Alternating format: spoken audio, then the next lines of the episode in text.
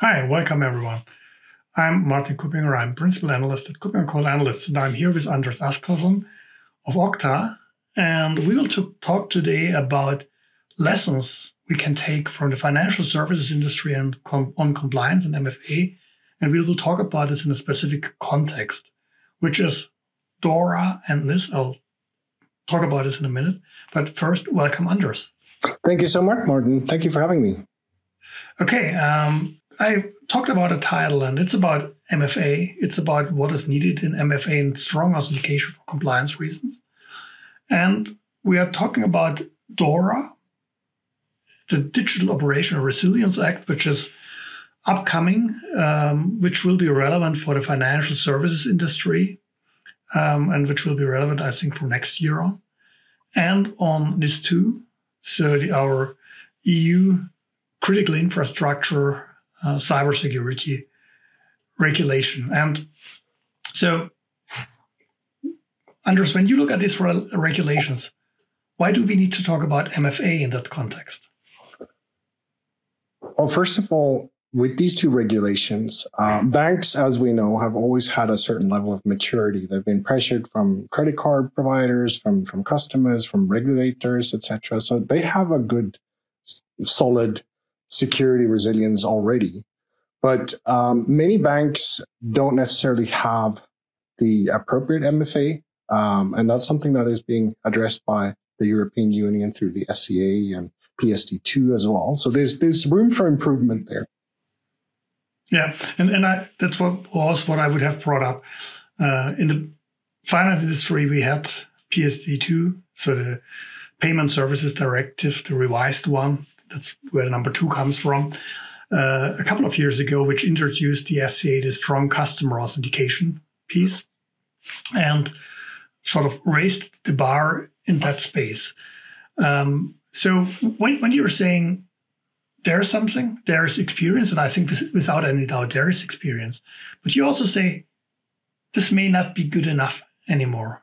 So why? Exactly. So, um, I mean, if we look at that from from a couple of different angles, MFA is not a silver bullet to solve all authentication problems. Uh, it is a good mechanism to step up the authentication and have higher assurance, but it's just that higher assurance that is critical for the banks to achieve, and and that uh, forces them into reviewing their current investments and their current infrastructure and making sure that they actually comply with this and, and they can avoid things like MFA fatigue that we've seen big corporations being subject to. You you get a, a, notification and you, you get it over and over and over again until you accidentally click approve, and that's a problem. Uh, and there's there's several mechanisms to get around this, but you also need to take the contextual aspect around where a transaction occurs, how it occurs, what time zone, what IP address, etc. So all these aspects is important to weigh in. Um, and when it comes to MFA solutions, if you're using a traditional MS, SMS uh, with an OTP or not even an OTP, uh, that is subject to, to, to some problems. You can you can still intercept that SMS. You can use that to hack. Yeah. Um, so w- what you're saying is at the end, there's there are two aspects. The one is um, we need really good MFA, really strong MFA, and as we all know, over time, some of the methods which have been established um, become outdated, become uh, are perceived as being not secure enough anymore. Like um, uh, out of band SMS, for instance, which is truly not the the number one uh, approach anymore. It's not the gold standard anymore. And on the other hand, what you're saying is there's the context, all the stuff around um, the authentication. So authentication is just a piece of it. But we need to understand um, is this really Martin? Can that be Martin? If he has been in Germany five minutes ago, go and right now he is in whichever other country, and are these usual tr- common transactions Martin is, is doing? So, um, what you're again saying is we need stronger MFA and we need the context. So, what could stronger MFA be? So you need that type of intelligence behind it to evaluate the actual risk score. And if there's a transaction that you, Martin, is, is taking, Um, is that a normal transaction for you, or is there something that would necessarily raise the risk level of that transaction? If it's a 50 euro transaction that you do once a month, well, then maybe it's fine. But if it's all of a sudden 50,000 euros, well, maybe that raises the bar and raises some flags. And, and, you know, there's everything in between. And you need to be able to intelligently be able to assess that risk and act accordingly and maybe step up the, the authentication at appropriate times and, and during these transactions. What, what banks frequently do nowadays, um, where they uh, sort of request, for instance, that you, you first manually raise your limit for a transaction before you can perform that, that higher value transaction. So today we, we want to look at what can others learn? What are lessons others can learn? And so on the one hand, there's DORA, which is banks, um, and this affects a lot of lot of aspects well beyond uh, the authentication. On the other hand, there's NIS2, and NIS2 affects a very wide range of organizations. Uh, so not only enterprises, but also governmental organizations, etc. So, what can they concretely learn from financial services? So, like like we said in the beginning, the financial services sector has pioneered a lot of these initiatives, and they've been subject to a lot of regulatory requirements. Now, what, what can we learn when it comes to NIS2? NIS2 applies to, as you say, Martin, a, a much wider set of organizations that, that are classified as critical infrastructure or critical service providers. And that includes everything from like waste management companies to banks. Uh, and there are lessons to be learned from, from the banks here.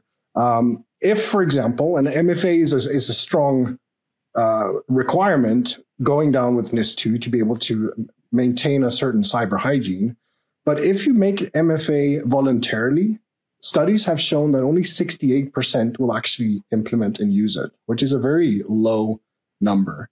Uh, so you need to make sure that it, it's enforced, uh, and it's enforced based on this intelligence that we just talked about. If there's a mm-hmm. transaction or an action that you're doing that you actually step up the authentication. So, so what you're saying at the end is we have the technology for um, a strong MFA. We also have the technology for easily um, using a range of different authentication mechanisms. So it's not that we say we opt only for that one. We, we are very flexible, very versatile on that. And we have the ability to use the context and analyze the context to um, understand what the concrete risk of an authentication or a transaction is.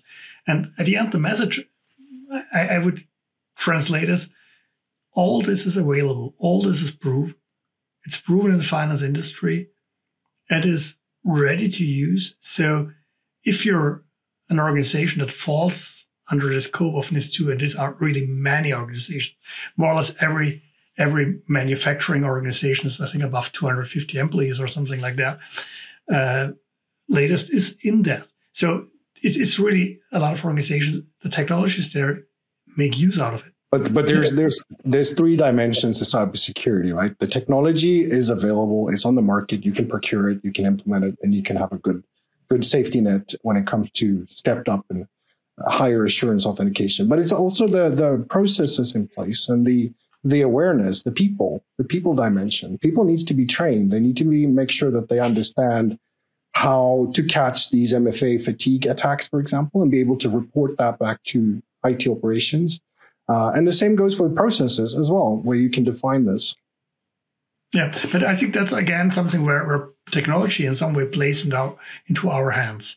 So, so when I look at, at modern authentication, um, then we have a, a lot of approaches which are more and more going passwordless, Absolutely. which build on on the the ability to store uh, sensitive information, to store secrets in a secure element on the hardware, to have a user to device binding, and and finally do what I think is one of the most important things that balancing security and convenience. So the one going up, the other down, but combining security and convenience. Yeah, and and that's also something that we need to take into account when we're looking at these initiatives, the convenience aspect. Because when you do introduce additional factors, a second factor, or even a third factor, you're introducing a hassle for the end user. And, and that's where you in- increase the friction and you make it difficult for the user. So there's always a balance when you're trying to enforce this type of, of technologies. But we have the technology. That's what I see. You know, take, taking Okta, um, you, you, you have a vast list of different authenticators. Absolutely, you, you are supporting. So I can give I can give a choice. I can give even the individual a choice because most of us are using multiple devices and we may use different things with different devices. What is most convenient, but yet secure enough? And I think th- this is the, the huge advantage I think we have gained over the past few years that, that we are way more flexible and to in, in achieving a convenient way of multi-factor authentication. And maybe this is also a very important takeaway for, for everyone that we, we, we must not dictate which type of authentication to use, but give choices. Maybe this is also even a lesson for the finance industry to learn because when I look at most uh, online banking approaches, they they are still um, not open in the way you authenticate. You're absolutely right. It, it is about reducing that friction, but having the, the safety net in place. You mentioned something about storing information, and we all remember the days when GDPR got introduced, and, and there was a, a big uh, a big reporting mechanism around it. The same applies to NIS2 and, and DORA, and it, but it's different authorities typically where this information, if there is a breach, need to be reported to. And that's also something that needs to be taken into account. So having a platform like Okta's, for example, where you can quickly and easily gather this information and provide that to the authorities or auditors is, is also crucial. And that's another lesson that we can take from, from the financial sector. Yeah. And, and we all know that the, the time organizations have to report on breaches is very short. So you need to be prepared. And you need to have a plan and you need to have the technology and the process in place because otherwise uh, you will just fail with that requirement of reporting in a, a very short period of time um, to, to remain compliant. Um, also, that's something I, I, would definitely take as a point. And yes, I think there, there's a lot you can learn from the financial services industry. But what I also would add is it's also important to say, um, look at the technical opportunities today. Because as i've already said there there's more than most of the financial services have implemented. So there's um, technology so to speak is already ahead of the common typical financial services authentication approach. But financial services also prove yes we can do a secure mfa and it works for the people no, absolutely. You're, you're spot on there, Martin, uh, when, when you describe this. Uh, and it's definitely something in the light of NIS2 and in the light of what's happening when, when a lot larger set of organizations are being regulated to stand up to a better cyber resilience, be able to look at these lessons and learn from them because it, it is important. It is absolutely yeah. important. So, so when, when you need to, to close up, uh, when you would need to give sort of one one important advice to everyone in this context, in the context of this conversation, what would be your, your main advice? So my main advice is really to look at security from three angles, and that's the people, processes, and, and technology. The technology, as we've discussed, it's available. It's it's state of the art solutions that have built-in intelligence to pick up. But you need to make sure that your staff is trained, that your users are trained, whether they're consumers or, or workforce, and that you have the necessary processes in place if something happens. You need to assume that something will happen. And how do you deal with that in the most urgent and prompt way? And having all those bits and pieces in place will uh, guarantee that you will be able to be compliant and can avoid big fines uh, from, from regulators. Thank you, Anders, for all that information you've provided and to all the uh, people listening to this talk.